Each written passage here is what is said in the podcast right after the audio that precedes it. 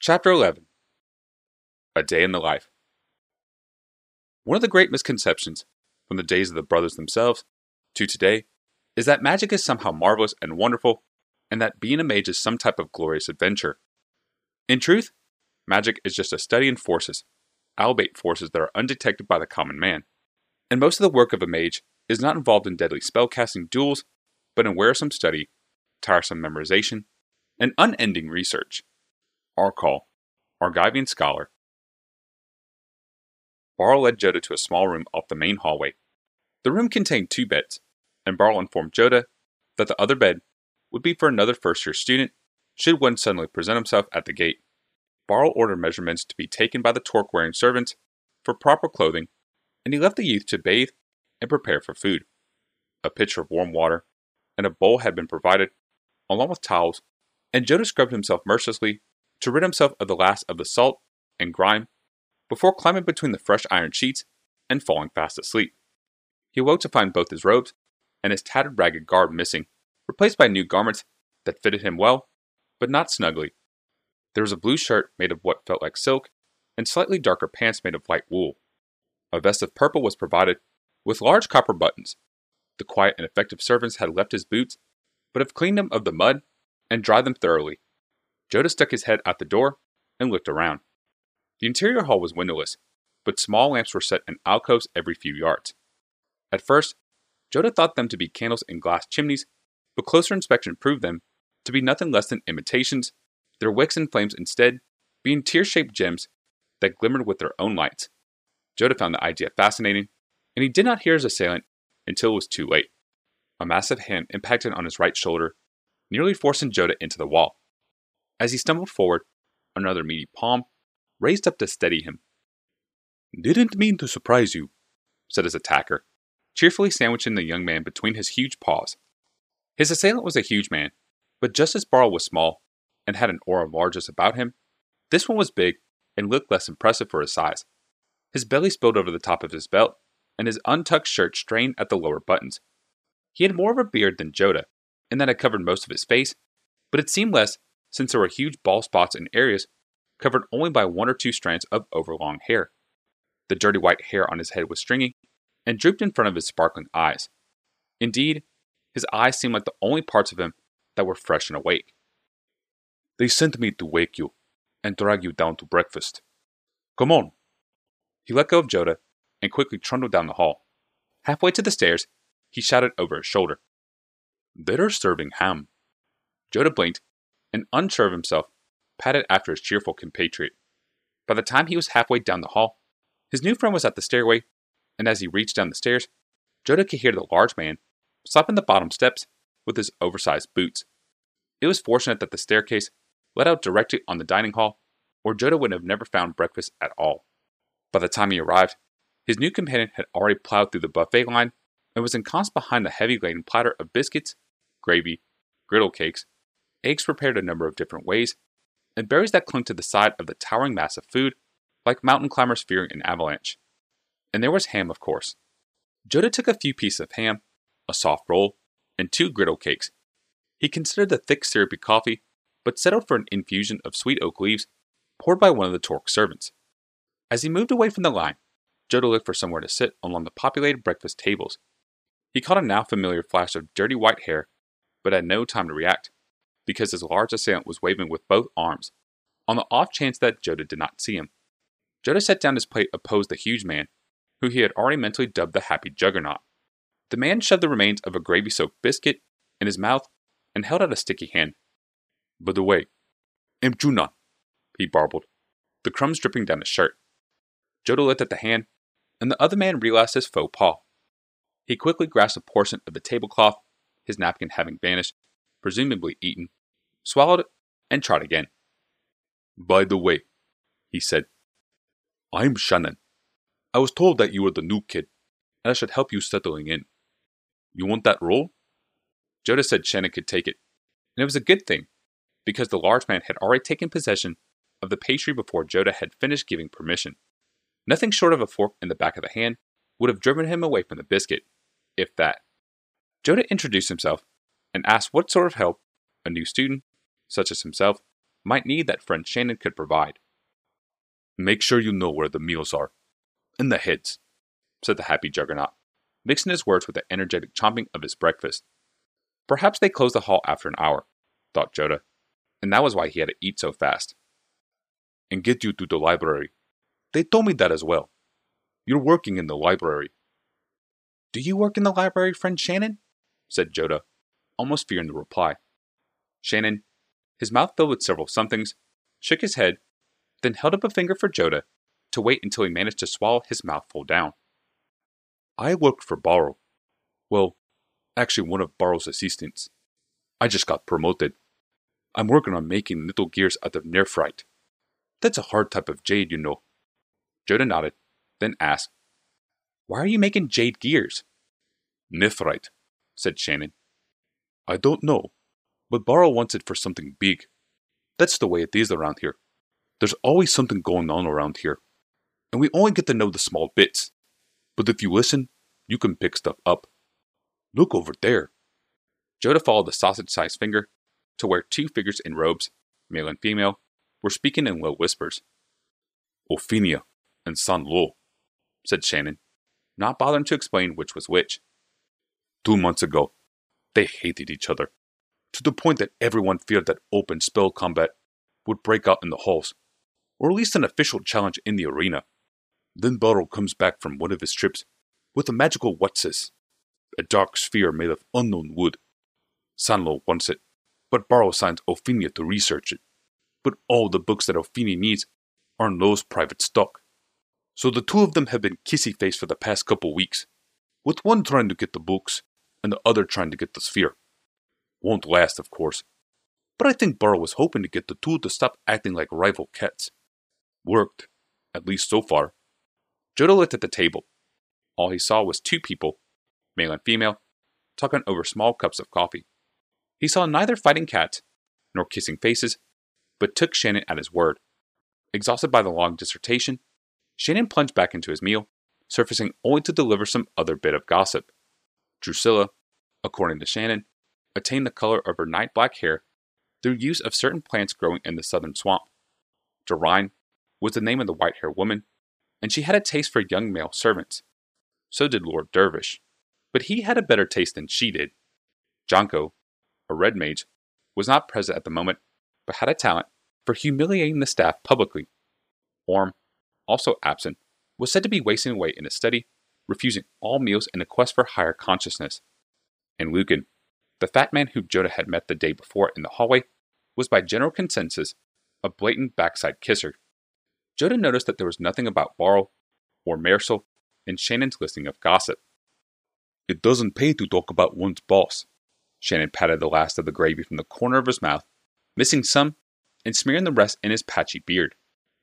Besides, Barrow's the one that makes everything work around here. He's the chief artificer, but he's also the one who makes sure that everything is functioning properly.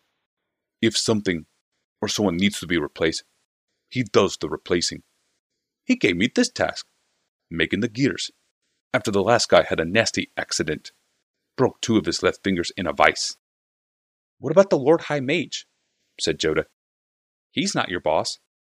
He's my boss's boss. So what I said is doubly true, said Shannon. But there are things that one knows if one knows how to listen. He paused for a moment, trying to affect a knowing grin, but only managing a soppy leer, then said, You want the rest of your ham? Shannon finished the last of Joda's breakfast, and Joda thought his large, cheerful companion might charge the buffet to get seconds. Instead, the huge man said, Come on, I'll show you the library. You gotta have a good memory around here, because the rooms make no sense whatsoever and Barrow forbids maps. Joda shot Shannon a puzzled look, which brought about another story. The way I heard it is that two mages were mapping the place, starting at opposite corners. When they got to the center of the old monastery, nothing matched up, and they got into a fight. They were finding bits of the two of them for weeks afterward in the hallway. Anyway, that's the story I heard. So Barrow says no maps. He's got the gift for simple, straightforward solutions that way. Here we are. The library turned out to be the common or shared library for the Citadel. Most of the established mages had their own private libraries as well, Shannon noted, and guarded them like rabid wolves. In the shared library were the materials that were held in common stock books that were obviously non magical, generic references, and items newly recovered from the hinterlands or left to the shelves by departed mages. Shannon abandoned Joda to the care of a deeply wrinkled woman who ruled the library from behind a redoubt of potted plants set on her desk. She said her name was Netta and informed him that it was short for Nadastophilides. He paused for a moment, as if expecting him to recognize the name. When he didn't, her eyes narrowed, and Joda had no doubt that her opinion of his intelligence dropped by at least ten points. You'll be working in the scriptorium, said Netta sharply, walking toward the back of the library. I'm not very good at writing, volunteered Joda. Netta pulled up short and gave him that same intelligent shrinking look. Writing isn't necessary. You know how to work a scarab. Joda stammered for a moment, then said that he had seen one work but had not used it himself. She nodded and walked over to a side desk, pulled out a scarab, a quill, and ink. She showed him in short, deft movements how to fill the scarab, where to place it on the paper, and how to deactivate it when he was done. Some scarabs made a noise when they reached the bottom, a buzzing or a peeping. They didn't, so you had to watch them out of the corner of your eye, or they would just stop when they ran out of paper. The big thing, she said, was not to hem and haw and not to stutter. You don't stutter, do you? she said, her eyes narrowing again in challenge. Joda said no, and she brightened just a touch. Good. Had a stutterer once. Worked here three months before we figured out no one could read what he had dictated. And we only found out because one of the red wizards blew herself up going through one of the texts he had transcribed. Damn fools. Both of them. She led Joda across the room to beneath a great window made of panels and prisms of glass. The window overlooked the forest, or it would have, if there was not a pounding rain at the moment that riled the glass in its fixtures and threatened to break in any moment.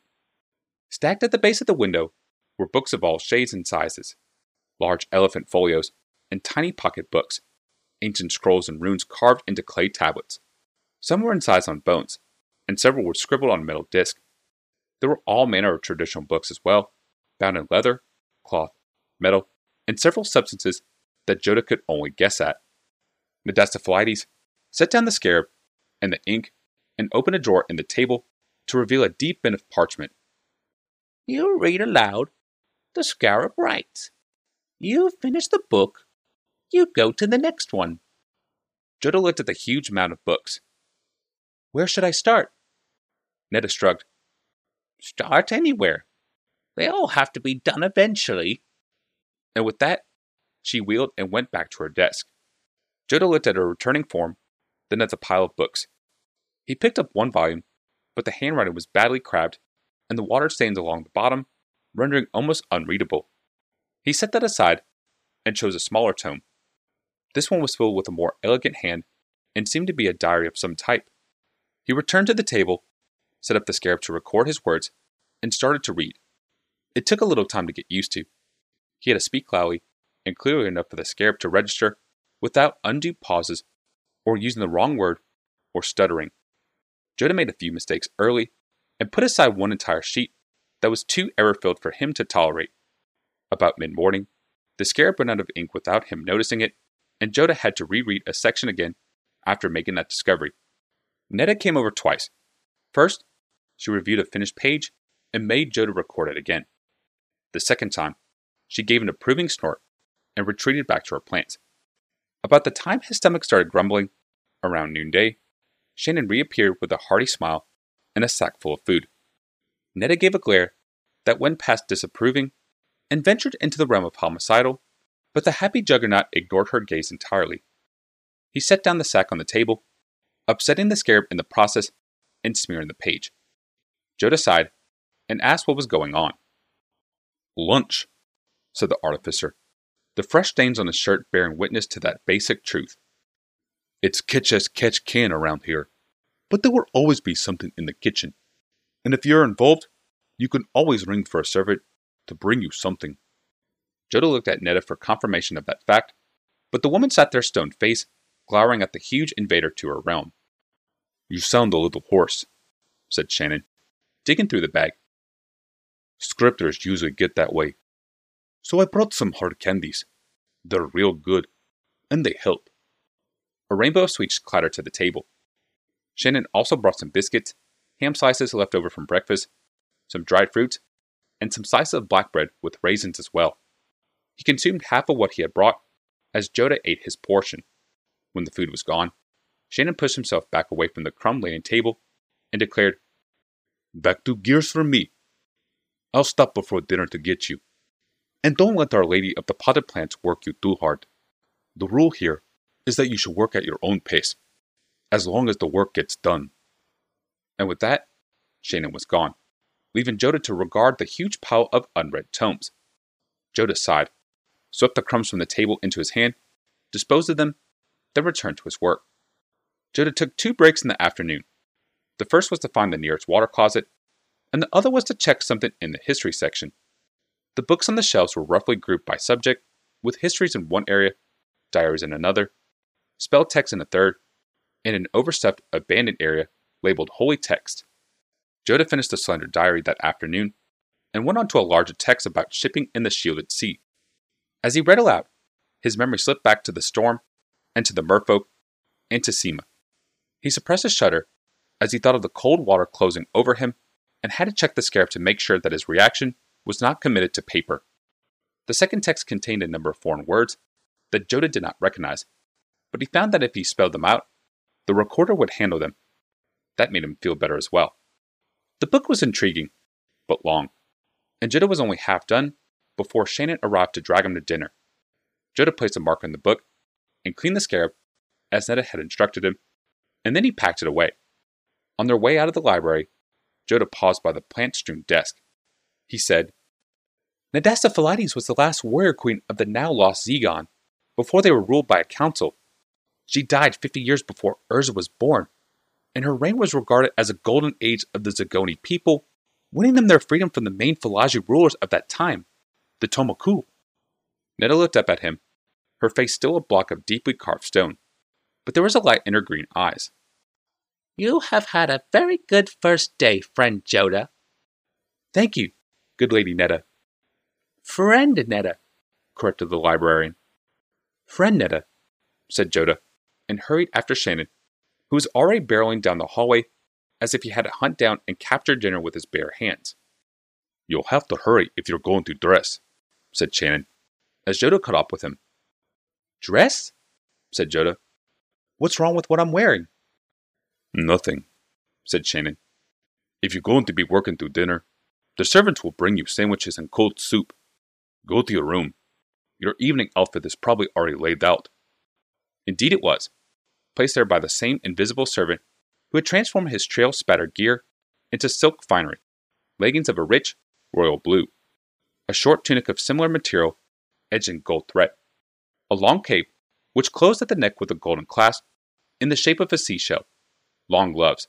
His boots would seem clunky and heavy with this outfit, and the mystery servant had provided a set of silk slippers.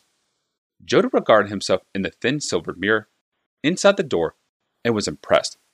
His hair seemed a little shaggy now, and there was probably a barber or other servant who could take care of that as well.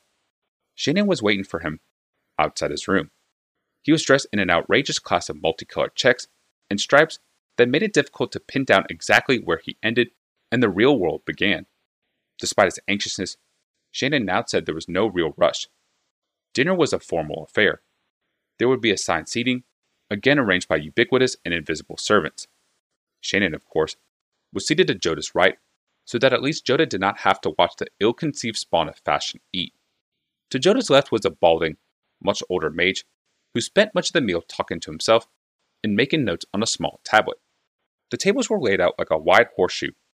The diners occupied the outer ring, while servants beetled around making sure the glasses were filled and the plates sufficiently laded. Joda tested his drink with a small sip before risking a larger gulp, and as he did so, he saw the white haired woman, Doreen, at the opposite end of the horseshoe, watching him. He offered her a small toast, and she returned it. Then she turned to her companion, a very pale man with very blond hair and quickly locked him down in intense conversation. Shannon said there was about 250 mages at the conclave at any time, with more coming and going all the time. Only about half of them would be at dinner at any one time, since many had their own work to do. They were all levels of capability, ranging from the new fish like himself and Joda up to those with their own suites and private laboratories. Some were out in the field uncovering new magical items, though there were fewer and fewer of those these days. There probably were at least as many servants, though Shannon never bothered to count them. Barl probably knew, he said, but then Barl knew everything about the Conclave Citadel. The central area of the horseshoe was used for magical display at the whims of the diners. Fresh apples were served with the main course, and one mage threw his core in the center of the room. Joda wondered at it until the seeds within the core quickly sprouted, their stalks entwining and growing thicker and more woody, until a full apple tree stood in the center of the tables, bearing golden fruit. The apples dropped from the tree. Each one became a shimmering bell on its way to the ground, striking the marble floor to play out a rough, chiming tune. The assembled mages applauded as the servants brought out a sherbet, judging the roots as they wove around the tree. The mage who had cast the core bowed deeply and cast another spell, shriveling the tree and causing it to contract on itself until it became nothing more than an apple core, which a deathly servant picked up and carried from the hall. Remeron does that sort of thing all the time, said Shannon, pointing with a turkey leg at the green clad mage. A food fight also broke out across the arch of the horseshoe as one of the wizards, filled with black mana, animated a turkey carcass and sent it on an attack spree, charging along the far arc of the table with an oversized knife clenched beneath one wing, a carving fork in the other. Some of the diners leaned away as the half card corpse surged by them, but several mages organized a resistance from the bread baskets. Several long loaves, half cut through, accordioned their way forward, supported on the flanks by waves of animated dinner rolls. The two forces met almost directly across from Joda's position, near where Geraint sat. The white haired mages abandoned her seat entirely as the animated pit of poultry slammed into the doughy legions. Shannon provided a vivid and excited description of the battle to anyone within earshot. And the death turkey goes wading into the middle of the dinner rolls. Their buttery interiors are no match for blazing silverware. And the poltergeist is carving them to pieces. Oh, there are crumbs everywhere. But wait, the long loaves are now in position, and they're raising up like cobras, and slamming themselves down on the reanimated turkey. They're striking it again and again, and not giving the bird a chance to regain its breath. Yes, yes, it is all over everyone. The baked goods have carried the field. The yeast also rises. Huzzah! Huzzah! The servants, who wisely disappeared during the confrontation, reappeared to clean up the worst of the debris and bring out the dessert. There's always good entertainment. Would Barl and his high mages aren't here, said Shannon, slurring his words slightly. He nodded toward the apex of the horseshoe, and indeed, there was a pair of empty chairs that Joda had not noticed before. Is there a reason for that? said Joda. Don't they approve of mages playing with their food? Ah, dessert, said Shannon, ignoring Joda's comment entirely. You have to try the cheesecake. It is to die for. The cheesecake was the best thing Joda had ever placed on his tongue.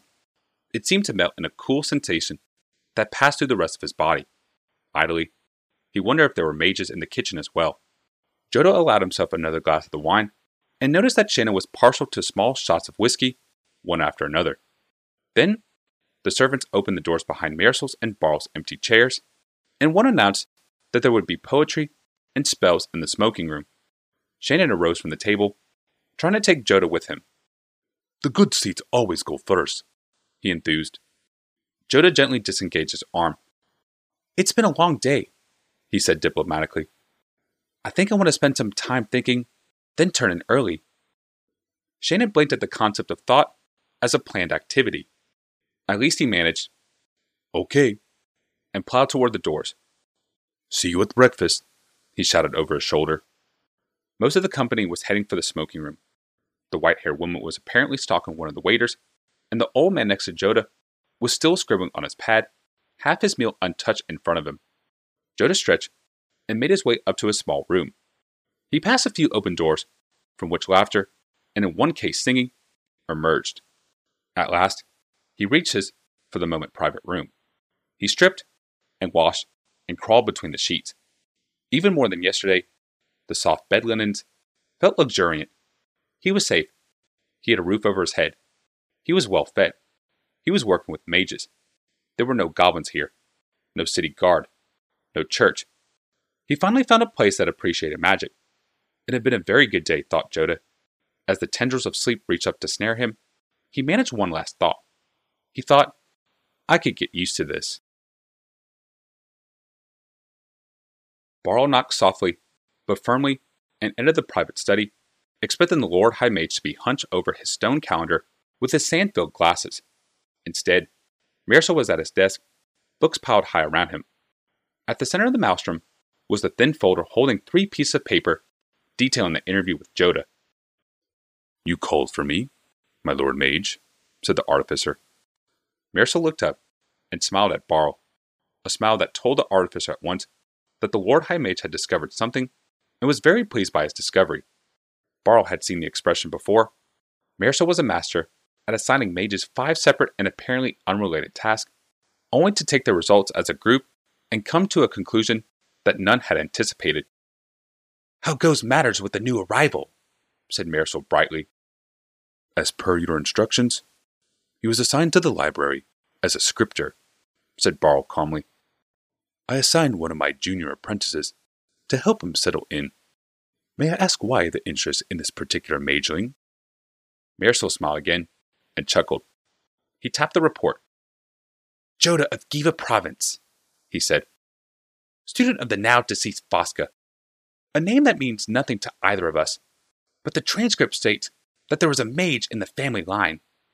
He took a deep breath and thought for a moment. Jarsel, he said he had a great grandfather named Jarsel. You mentioned this before. Great great grandfather, corrected Marisol. Now take a look at this.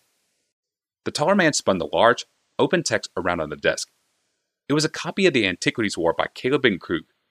Barl had only seen four original copies of the work the one he himself had brought from the south, and three later copies that he had ordered destroyed over the years to keep out of other hands. The page in question was held open by a large brass bookmark. The passage Marisol pointed to was toward the end of the volume. Barl read, and Marisol waited quietly.